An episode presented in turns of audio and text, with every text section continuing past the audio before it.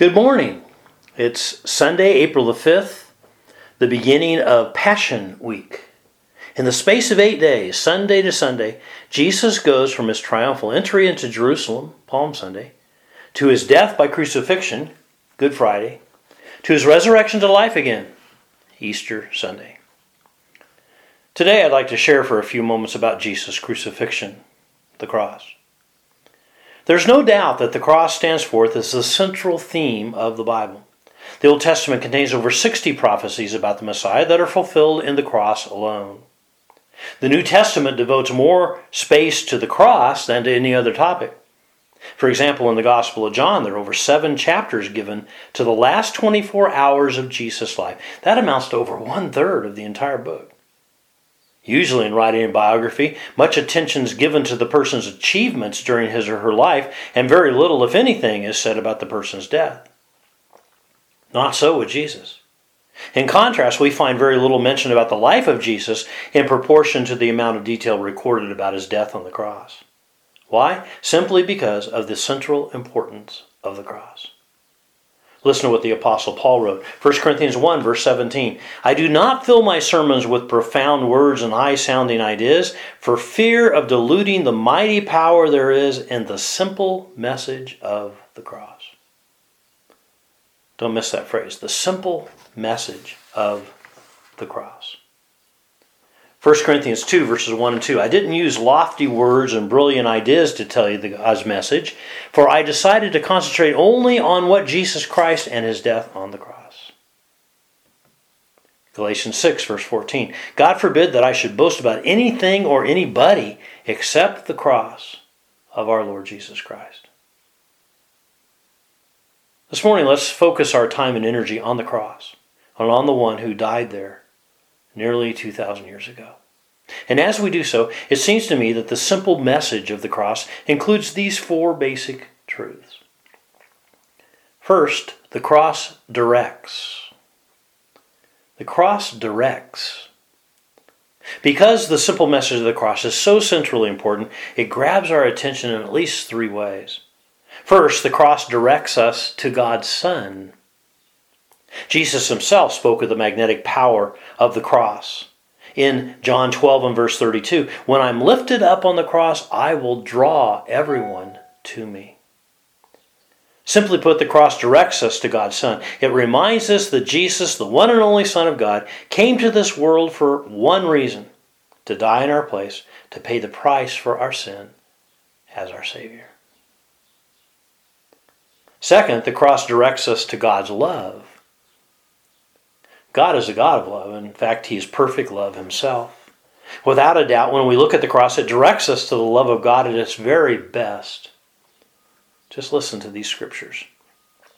John 3, verse 16 For God so loved the world that He gave His one and only Son, that whoever believes in Him shall not perish, but have eternal life. John 15, verse 13 The greatest love you can have for your friends is to give your life for them. Romans 5, verse 8. God showed how much He loved us by having Christ die for us even while we were sinful. 1 John 4, verses 9 through 11. This is how God showed His love for us. God sent His only Son into the world so that we might live through Him. This is the kind of love we're talking about. That He loved us and sent His Son as a sacrifice to clear away our sins and the damage that they've done to our relationship with God. And then the cross directs us to God's plan. When we look upon the cross, we must realize that Jesus' death was no accident. God purposefully and intentionally sent Jesus to earth to die. It was God's divine plan from the very beginning of time. Revelation 13:8 tells us that Jesus was the lamb that was slain from the creation of the world. The cross points to God's eternal solution to our sin problem. So, first, the cross directs. It directs us to God's Son, God's love, and God's plan. Second, the cross divides. The cross divides. The simple message of the cross provides a distinct dividing line between people. The cross divided at Calvary. There were three crosses that day at Calvary, the place called Golgotha or the skull. There were two thieves crucified with Jesus, one on the right and one on the left. And it was the cross that proved to be the dividing line between them. Jesus was crucified in the middle. Now, this was more than just a physical separation. Listen to Luke 23, verses 39 through 43. One of the criminals who hung there hurled insults at him. Aren't you the Christ? Save yourself and us. But the other criminal rebuked him. Don't you fear God, he said, since you're under the same sentence? We're punished justly for we're getting what our deeds deserve, but this man has done nothing wrong. Then he said, Jesus, remember me when you come into your kingdom. And Jesus answered him, I tell you the truth, today you'll be with me in paradise. And so on one side we find the thief who accepts Jesus, and on the other side we find the thief who rejects him. A distinct contrast is made between these two criminals, and it's the cross of Jesus that was the dividing factor between them.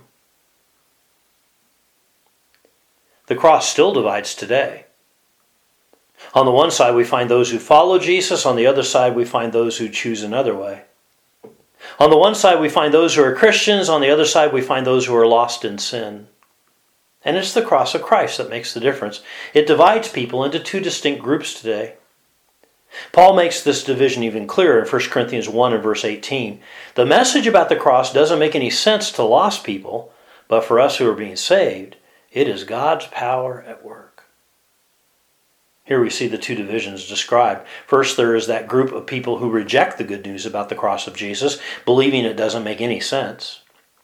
And second, there is that group of people who accept the good news about the cross of Jesus, believing it's the only sensible solution for salvation. Yes, the cross still divides today. And the cross will divide eternally.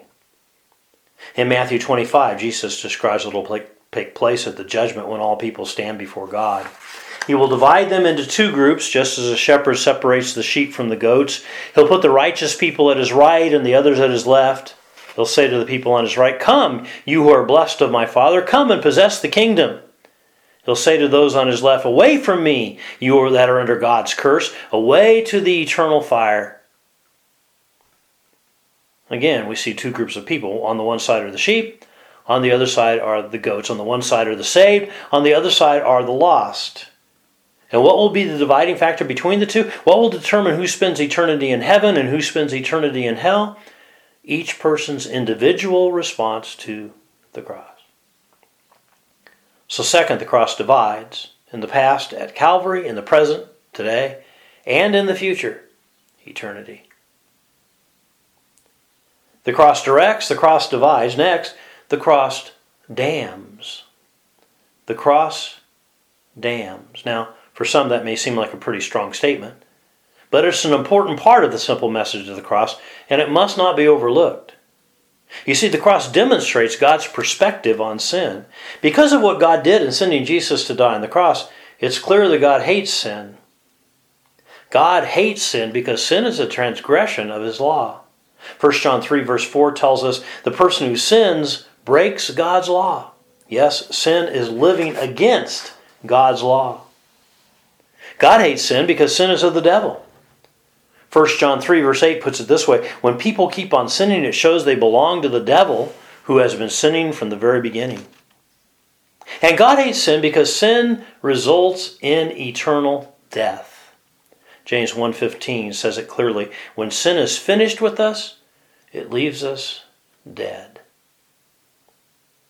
The cross damns it demonstrates God's perspective on sin. I mean, no wonder God hates sin. It's a transgression of his law, it's straight from the devil himself, and it results in eternal death. The cross also demonstrates God's punishment of sin. Paul writes in Philippians 3, verses 18 and 19 For many walk, of whom I've often told you, and now tell you, even weeping, that they are enemies of the cross of Christ, whose end is destruction. Bible is very clear that those who are not Christians, described here as enemies of the cross, are headed for destruction. You see, God is holy, and His holiness demands that all sin be punished by the death penalty. There are no loopholes in this death sentence. Those who reject Jesus' death on the cross for their sins must pay the penalty of death themselves. There are no exceptions. In other words, God will punish sin, and we have a choice. By faith in Jesus' finished work on the cross, we can let Jesus pay the price for us now, or by foolish rebellion, we will pay the price, the death penalty, ourselves later. So, third, the cross damns.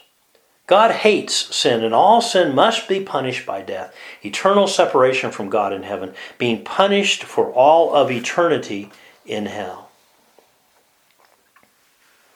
Okay, the cross directs, the cross divides, the cross damns. Now we come to the very best part of the simple message of the cross, and that is the cross delivers. The cross delivers. Hooray! Shout it from the rooftops. Hallelujah! The cross delivers. Now, this is good news. Notice two things about this deliverance with me. First, the cross defines God's purpose for us. Deliverance is God's purpose, not damnation. Jesus summed up the purpose of his death on the cross this way John 3, verses 17 and 18.